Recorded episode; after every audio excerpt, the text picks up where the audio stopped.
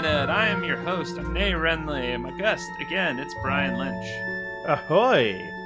Fresh from looking at a list of all of Dave Bautista's tattoos to try to figure out what's on his fingers, only to find out that those are relatively recent and it was an old article.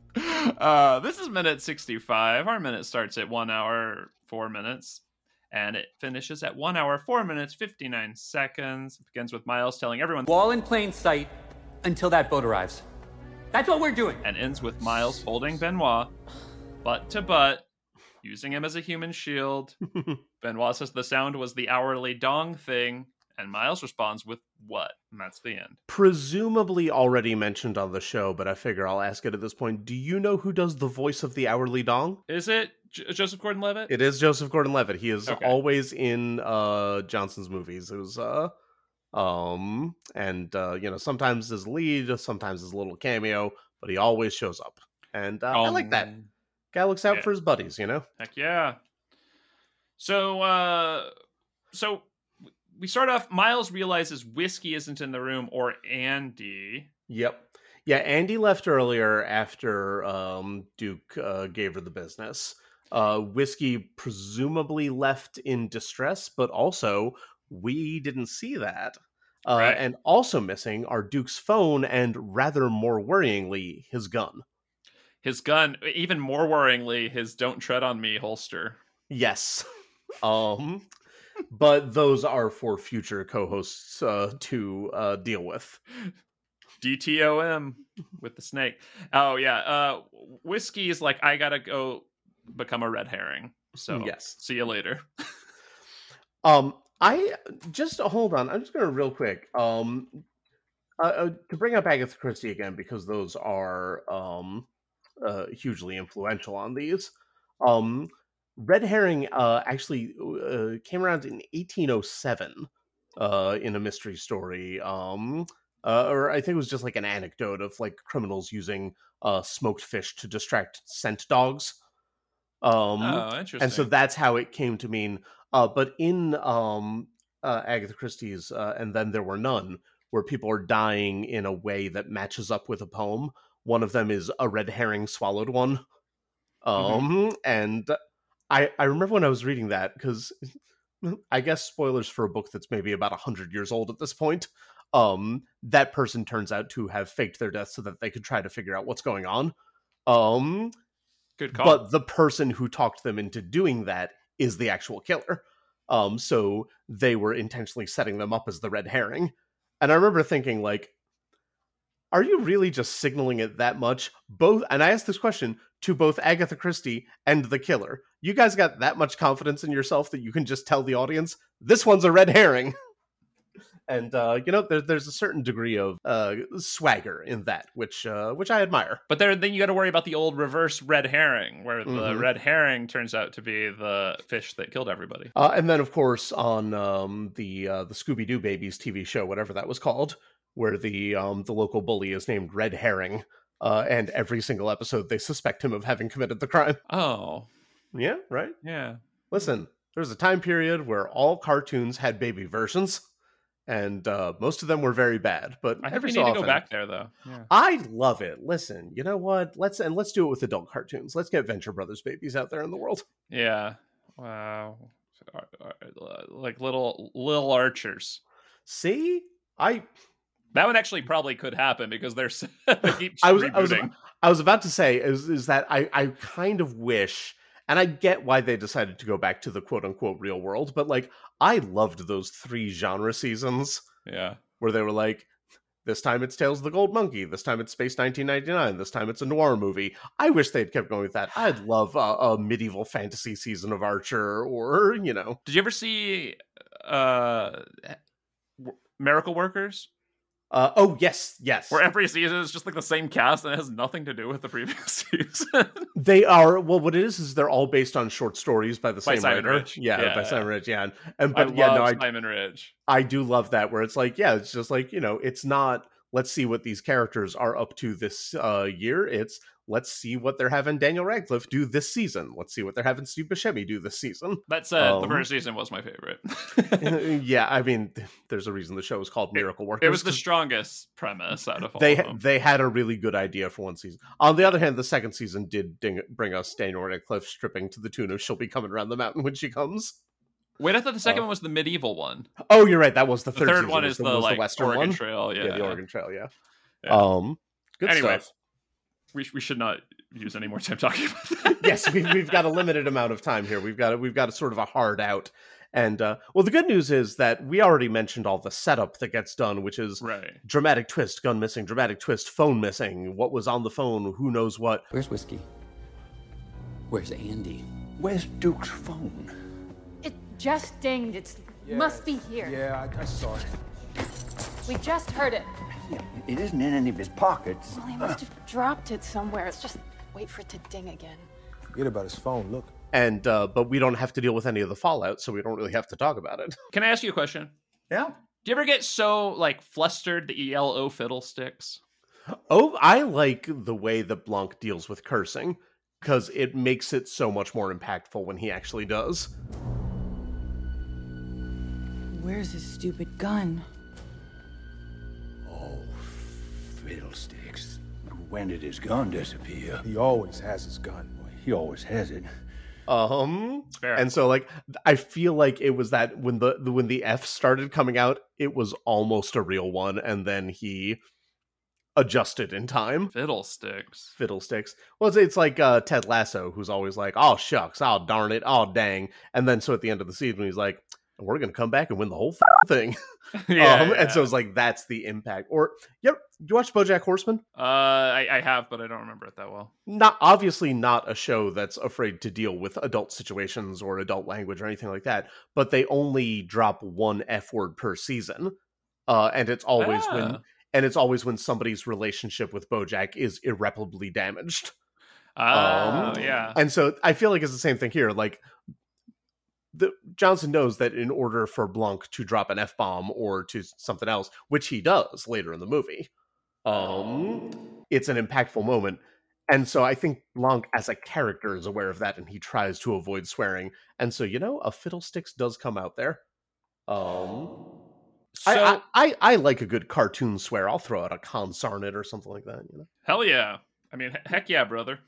uh, so speaking of illusions, as we were in the last one, this whole Mhm. glass thing, the reason all the attention is drawn there is so that Miles can head over because we just heard the phone not that long ago. Mm-hmm. Miles has head over here as a way of like misdirecting everybody toward not misdirecting because it actually is important, but directing people Yeah, toward the say, glass while he well, yeah, it's directing, but so that no one's so everyone's looking in the same spot Mhm. and uh and i don't remember i i think i th- it's already happened in this movie so it's not a spoiler but there's a part where um uh birdie or whiskey some i think it's Mhm. birdie is like is like literally yelling look at me like like and doing something and you're like my wife at, at when we were watching the movie the first time was like oh that's obviously trying to like get you to miss something.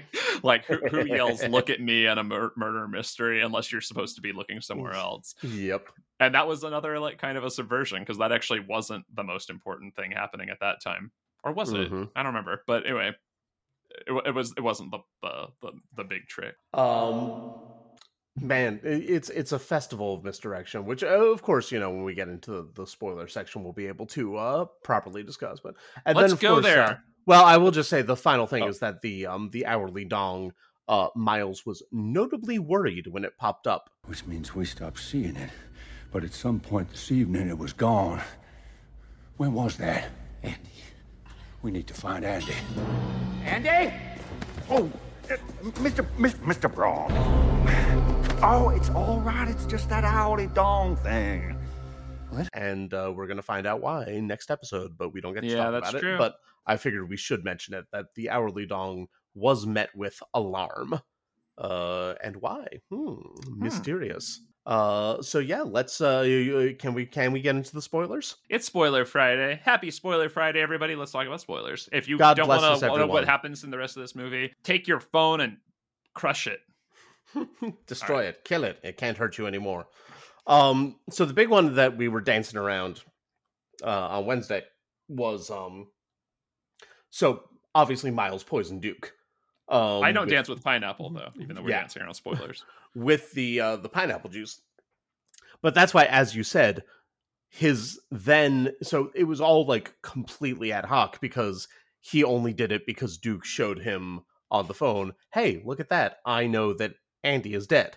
Um, and so it's like, oh yeah, that does change anything. So now from this point, Miles also knows that uh, Andy is actually Helen. I don't know if he he seems a little self-involved to remember that Helen even exists, but he knows that it's not Andy at least.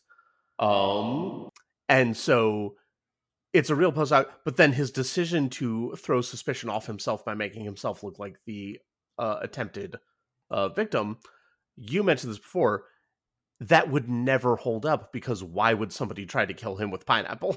So it's like rather a temporary thing to get him out right now. yeah, exactly. And that's why he's so desperately trying to make other people into the chief suspects so that when the time actually comes, then there's something else to point to. And that's why, hey, it's spoiler Friday. I guess let's also talk about Agatha Christie again.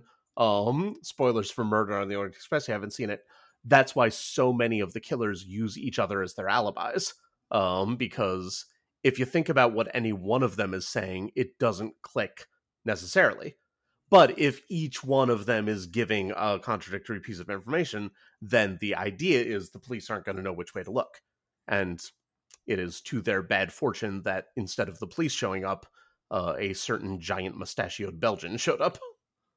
Uh, who it is is- much harder to trick. It is actually smart though to do that because if if if he Mhm. thinks that he got that it was poison, then it even throws off more that like that he would have known that it wasn't that it was something benign, which is actually hard to think of because like Mhm. if if you gave some if you knew someone was allergic to pineapple juice you gave them Yep. pineapple juice the easiest thing would be like oh they must have drank it by accident but if you were like oh my god they must have been poisoned by by somebody who is trying to poison me that's a way better defense it seems like you're so far away from knowing the truth that like it, you can't know the truth so it actually I suppose does like make sense i kind of changed Miles's. Miles's best defense, if he thought about it, then would be to say, "Oh yeah, I thought that Bahama Breeze looked really good, so I threw together a little something like that in my own drink." And oh, whoopsie daisy, I guess he picked it up uh, by mistake. But then, of course, that's where the lying flashback comes in. That when you watch the when you rewatch the movie, uh, and that's why this is a movie that rewards rewatching. You do see him put the glass directly into Duke's hand, and Duke doesn't realize because he's reaching for his glass, and he just thinks he's found it and he's distracted by watching Birdie in her shimmery dress. Hmm. Um, and so yeah, it's it's honestly relatively elegant murder plan. Good job um, miles you almost got away with it weren't for those meddling kids and benoit blanc Ruh-roh. Um, but uh, yeah, so there's that, and then of course now the lights are going to go out, which must have been planned in advance because. Well, unless he has a remote control or something, but I doubt it. So Oh no, pro- I, I do think that that Oh. this I don't think that he thought any of this was going to come to a head during the the weekend. You know what? It's it's um he was already starting to realize because it's when Blanc said, you know, um turning off the lights. So he must have uh put that into the programming right then. Like, in case I need it, now I have it. Uh, because he doesn't have any original ideas. Uh, he can only take what other people have come up with Hmm. uh, and lay claim to it. The one thing Miles is genuinely talented at is screwing people over. That's true. Yeah, Yeah. right. there's th- it, it there's this old EC comic uh that I think one one of Tales from the Crypt or uh, Vault of Terror or one of those um where uh there was this guy who was the creator of a comic uh strip um and he was the he was the artist. He would do the uh the pencils and the inks and um his writer didn't get any credit and the writer was coming in and demanding credit and he was like all right all right i'll look over your contract once i finish setting up the panel borders and then this other guy comes in and he's like listen i know you do the inks and the writing but i'm tired of not getting credit for doing your pencils the guy's like all right i'll look into your contract later after i finish setting up the panel borders and then this other guy comes in it's like i get it the writing and the penciling is the hard part but i really deserve to be recognized for my inks it's like tell you what, I'll look into your contract right after I finish. And so what is, you know, the guy was, and of course, then he kills all three of them to protect his secret when they show up at the same time, and then they come back as zombies and uh, create their final comic using his blood. This is not that kind of story, but it is the same. Where like Miles is a guy who's really, really good at getting away with stuff, uh, Yeah. and and at at setting things up and and making other people the fall guy for what he does and screwing people over and getting them out of what they should have but you can only do that for so long because every single time you do it you're creating another problem so you Um, know, you know, people criticize Raiders of the Lost Ark by saying it basically would have turned out the same if um, Mhm. if Indiana Jones wasn't there. Yep. This is this is the opposite though. All this stuff would have worked without in both of these movies. Benoit Blanc Mm-hmm. not being there means that they would have totally gotten away with both of those things. absolutely So it's very satisfying to have him be essentially the co-protagonist of both films and also well especially this one. I, I think in the first one he's not even the protagonist but um but like it's definitely he needed to be there to do it. No one else was going to figure it out. And i think that's that's pretty satisfying because especially if he were like not even directly involved and then he wasn't that instrumental in figuring it out it would be so disappointing. Yes. Yeah. um yeah. Well you know that's why uh, people have said this that that's what makes blanc uh so interesting as a you know semi protagonist because in the first movie we knew we were following marta the entire time and in this one it's a bit of a reveal that andy is not andy that she's helen um and um you know and and she does take on a protagonist role from that point and it's revealed that he's been supporting her the entire time not Yeah. been as much of the lead as we the audience thought um yeah I, I i like to imagine rian johnson directing this movie and then scampering about going i'm so clever um but in a good way not in an kind of is yeah. not not like not like when I imagine Ari Aster doing that, and I'm like, all right, dude, get over yourself. Um, He's like he knows how to make things fun if you can get out of your own way. Mm-hmm. Well, and that's that's his, that's his secret. that's why Johnson movies bear up so much to rewatching, and not even just the mystery ones, but like Yeah. all of them. You know, um, whatever you think about the Last Jedi, you know, you can either think that it's good or you can be wrong. Um, and uh, but like there is a lot that goes into that, and Last Jedi uses again the uh, the trick of um uh, that he uses in both this and that with the flashbacks where Kylo remembers Luke raising his lightsaber in anger when what Yeah. actually happened was he turned it on in contemplation, but he had decided not to do it. Um, but Kylo wakes up, sees that the lightsaber is on, and remembers it as an attack, even though it wasn't. Fair, Um, also though. Like if yeah. I woke up and someone was pointing, I'd be like, "No, I was just, I was thinking about it, but I didn't. I wasn't actually going to shoot." You. I'd be oh, like, yeah, listen. "Hey, don't have the gun in my room, maybe." Well, yeah, I, I do agree with that. But also, I will say that anybody, But I, oh, I uh, like that. any any of you internet people who think like, oh, Luke Skywalker would never be tempted by the dark side, I'm like, have you watched the other movies? Yeah, Also, by the way, anybody who's like, boy. Luke, Luke would never, uh, uh, you know, go into hiding like that. I'm like, well, first of all, I don't know why you keep trying to blame Johnson. J.J. Abrams came up with that. But also, B, are you trying to tell me the guy that was trained by Obi Wan Kenobi and Yoda would not, after a great personal failure, run off to hide on some backwater planet? Because that's Yeah. what they do. Yoda's like, "Hide away from your problems, you must." And then your Obi Wan's Obi Wan's like, "I agree. yes, I Definitely, definitely be out there by yourself for a while." Yes. Now, if you'll excuse me, I have to go build a bridge on this river. I I just watched that movie the other day. anyway, we only got three minutes, so uh, hey, Hey, I'll thank tell you you, so what. much for being on uh, Glass Onion. What are your What are your Tell us about yourself. Tell us about your plugs. Uh, listen, I'll do the uh, the short plugs. You know, we did it back and forth, and so both this time, Tinseltown. If you like holiday movies and people arranging things into lists and good times with friends and wild digressions about whatever we can think of, and uh, uh, new and a bit alarming if you like uh, shorter podcasts where people analyze uh, everything from um, the bizarre Pirates of Penzance parody, the pirate movie, to the kind of pretty okay remake of Aladdin. or the very, very bad remake of The Lion King. Right on. Uh, you, you know, you can follow the Twitter for this podcast at Glass Onion Men. We got a lot more of this podcast to come, so definitely come back next week, but also come back next season, and we hope you'll come back too, Brian. I would love to. Uh, I've been your host this week, Nae Renly. You can find me at uh, Calvin and Hobbes cast, where I talk about every episode of Calvin and Hobbes. And by episode, I mean the strips, because that's a comic strip. You know what? What do you call them? Paper episodes. yeah, the paper episodes. But yeah, thank you, and uh, Thank you. have a good have a good night or a good morning. And may all your onions be glass. Farewell, fiddlesticks.